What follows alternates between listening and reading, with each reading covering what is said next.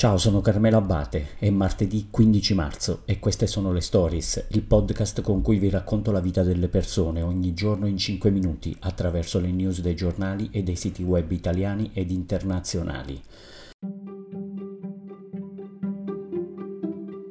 La storia del giorno di Storia degli altri è un, un, riparo, un momento di refrigerio. La storia di Felix la trovate qui sul um, canale, nel canale podcast, la trovate scritta nel eh, canali social Instagram e Facebook di Storia degli Altri, la storia di Felix, di un ragazzino che a un certo punto si fa una domanda incredibilmente spiazzante. Ma perché se gli alberi sono così fondamentali per il pianeta, l'uomo continua a tagliarli? Bella domanda sono fondamentali ma l'uomo li taglia e li distrugge.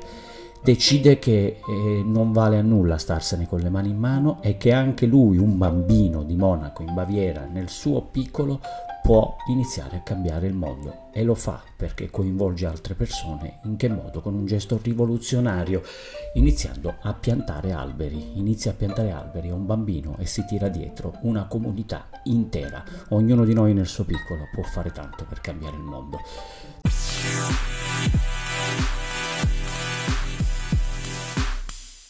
Tanto sta provando a fare, ha fatto. Maria Ovsniakova, mi perdonerete sempre un po' la pronuncia, Maria Ovsn, Ovsnia. Lo ripeto a costo di sbagliare perché merita assolutamente di essere citata per la dignità eh, della sua persona e del suo gesto. Maria è una giornalista della TV di Stato russa, primo canale. Durante l'edizione serale del telegiornale, il programma più visto, ha fatto irruzione alle spalle della conduttrice con un cartello in mano. Fermate la guerra, non credete alla propaganda, qui vi stanno mentendo.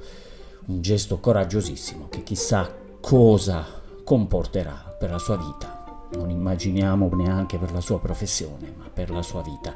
Prima di fare irruzione in studio aveva registrato a casa una dichiarazione, Maria, ripeto, Ovsliannikova quello che avviene in Ucraina è un crimine, la Russia è il paese aggressore, la responsabilità ricade su una sola persona, Vladimir Putin.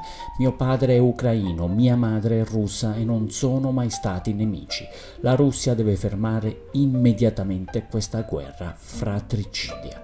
Naturalmente Maria Ovsniaknikova è stata subito arrestata. Arrestata. Questo succede nel paese dove la propaganda ha imbrogliato tanti uomini, tanti ragazzi che sono andati in Ucraina pensando di andare a liberare un popolo fratello dall'oppressione nazifascista dell'Occidente, della Nato, dell'Unione Europea, degli americani. Sono partiti pensando che andavano a liberarli. Si sono ritrovati un'altra realtà ad uccidere dei propri fratelli.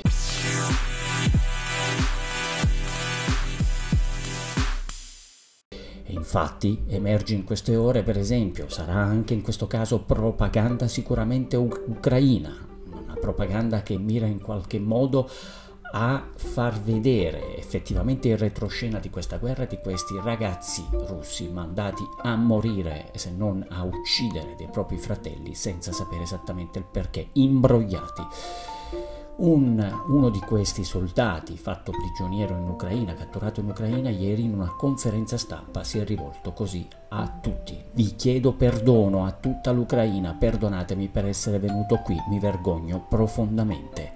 Putin, dice questo soldato, ha detto solo menzogne, ci hanno costretto a venire qui, voglio chiedere perdono a tutta l'Ucraina. Continua a ripetere mi vergogno, scusatemi. Poi dice i soldati ucraini ci hanno trattato bene, me e i miei commilitoni ci fanno mangiare cose buone, il cibo russo era scaduto da tempo. Racconta che si era arruolato il 23 giugno 2021 e a febbraio del 2022 abbiamo invaso l'Ucraina fino all'ultimo. Ci dicevano che era soltanto un'esercitazione sul territorio russo questo interessante retroscena, la preparazione militare, a questi soldati viene tolto il cellulare. Perché gli viene tolto il cellulare? Perché non cerchino notizie su internet del conflitto. Quindi praticamente alla fine scoprono che eh, sono arrivati in Ucraina per uccidere fratelli e non per liberare.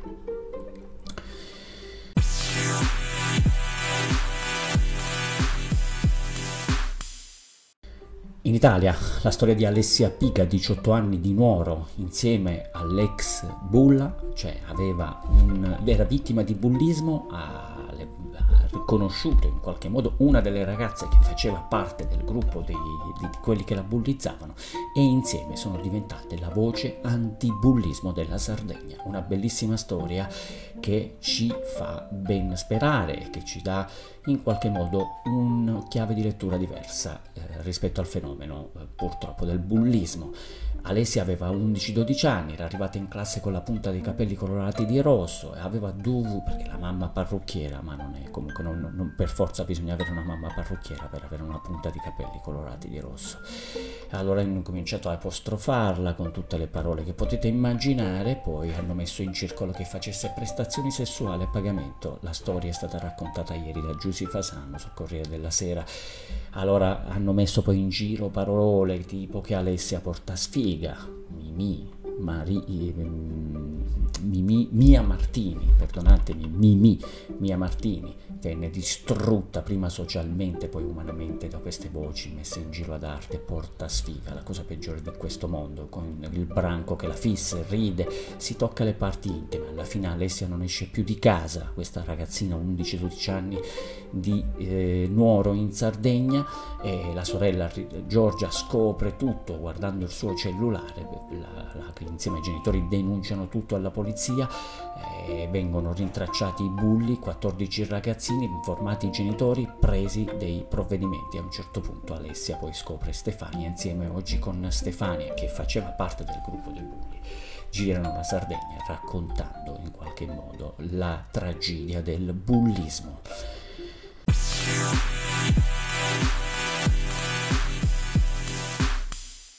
Tragedia del bullismo che ci fa anche, ci porta un, un, uomo di Verona, un padre, ha scoperto che sua figlia, una ragazzina di 14 anni di Verona, era a capo di una banda formata da una decina di ragazze fra i 13 e i 16 anni che facevano furte, risse, rapine e bullismo nei confronti dei coetanei. Cosa ha fatto questo padre di Verona? L'ha denunciata pubblicamente e l'ha salvata, dice, ed ora mi batto contro il bullismo.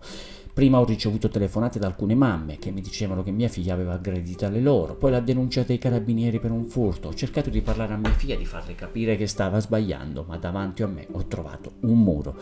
Allora ho raccontato la sua storia, mi sono chiesto cosa potessi fare e ho deciso di saltare il fosso. Ho raccontato la sua storia su diversi media locali nazionali perché volevo che prendesse coscienza e l'ho fermata. Oggi non mi parla, ma spero che un giorno capisca che l'ho fatta per il suo bene. La mia missione adesso è sconfiggere il bullismo. Erano le storie di oggi, l'appuntamento a domani. Buona giornata a tutti.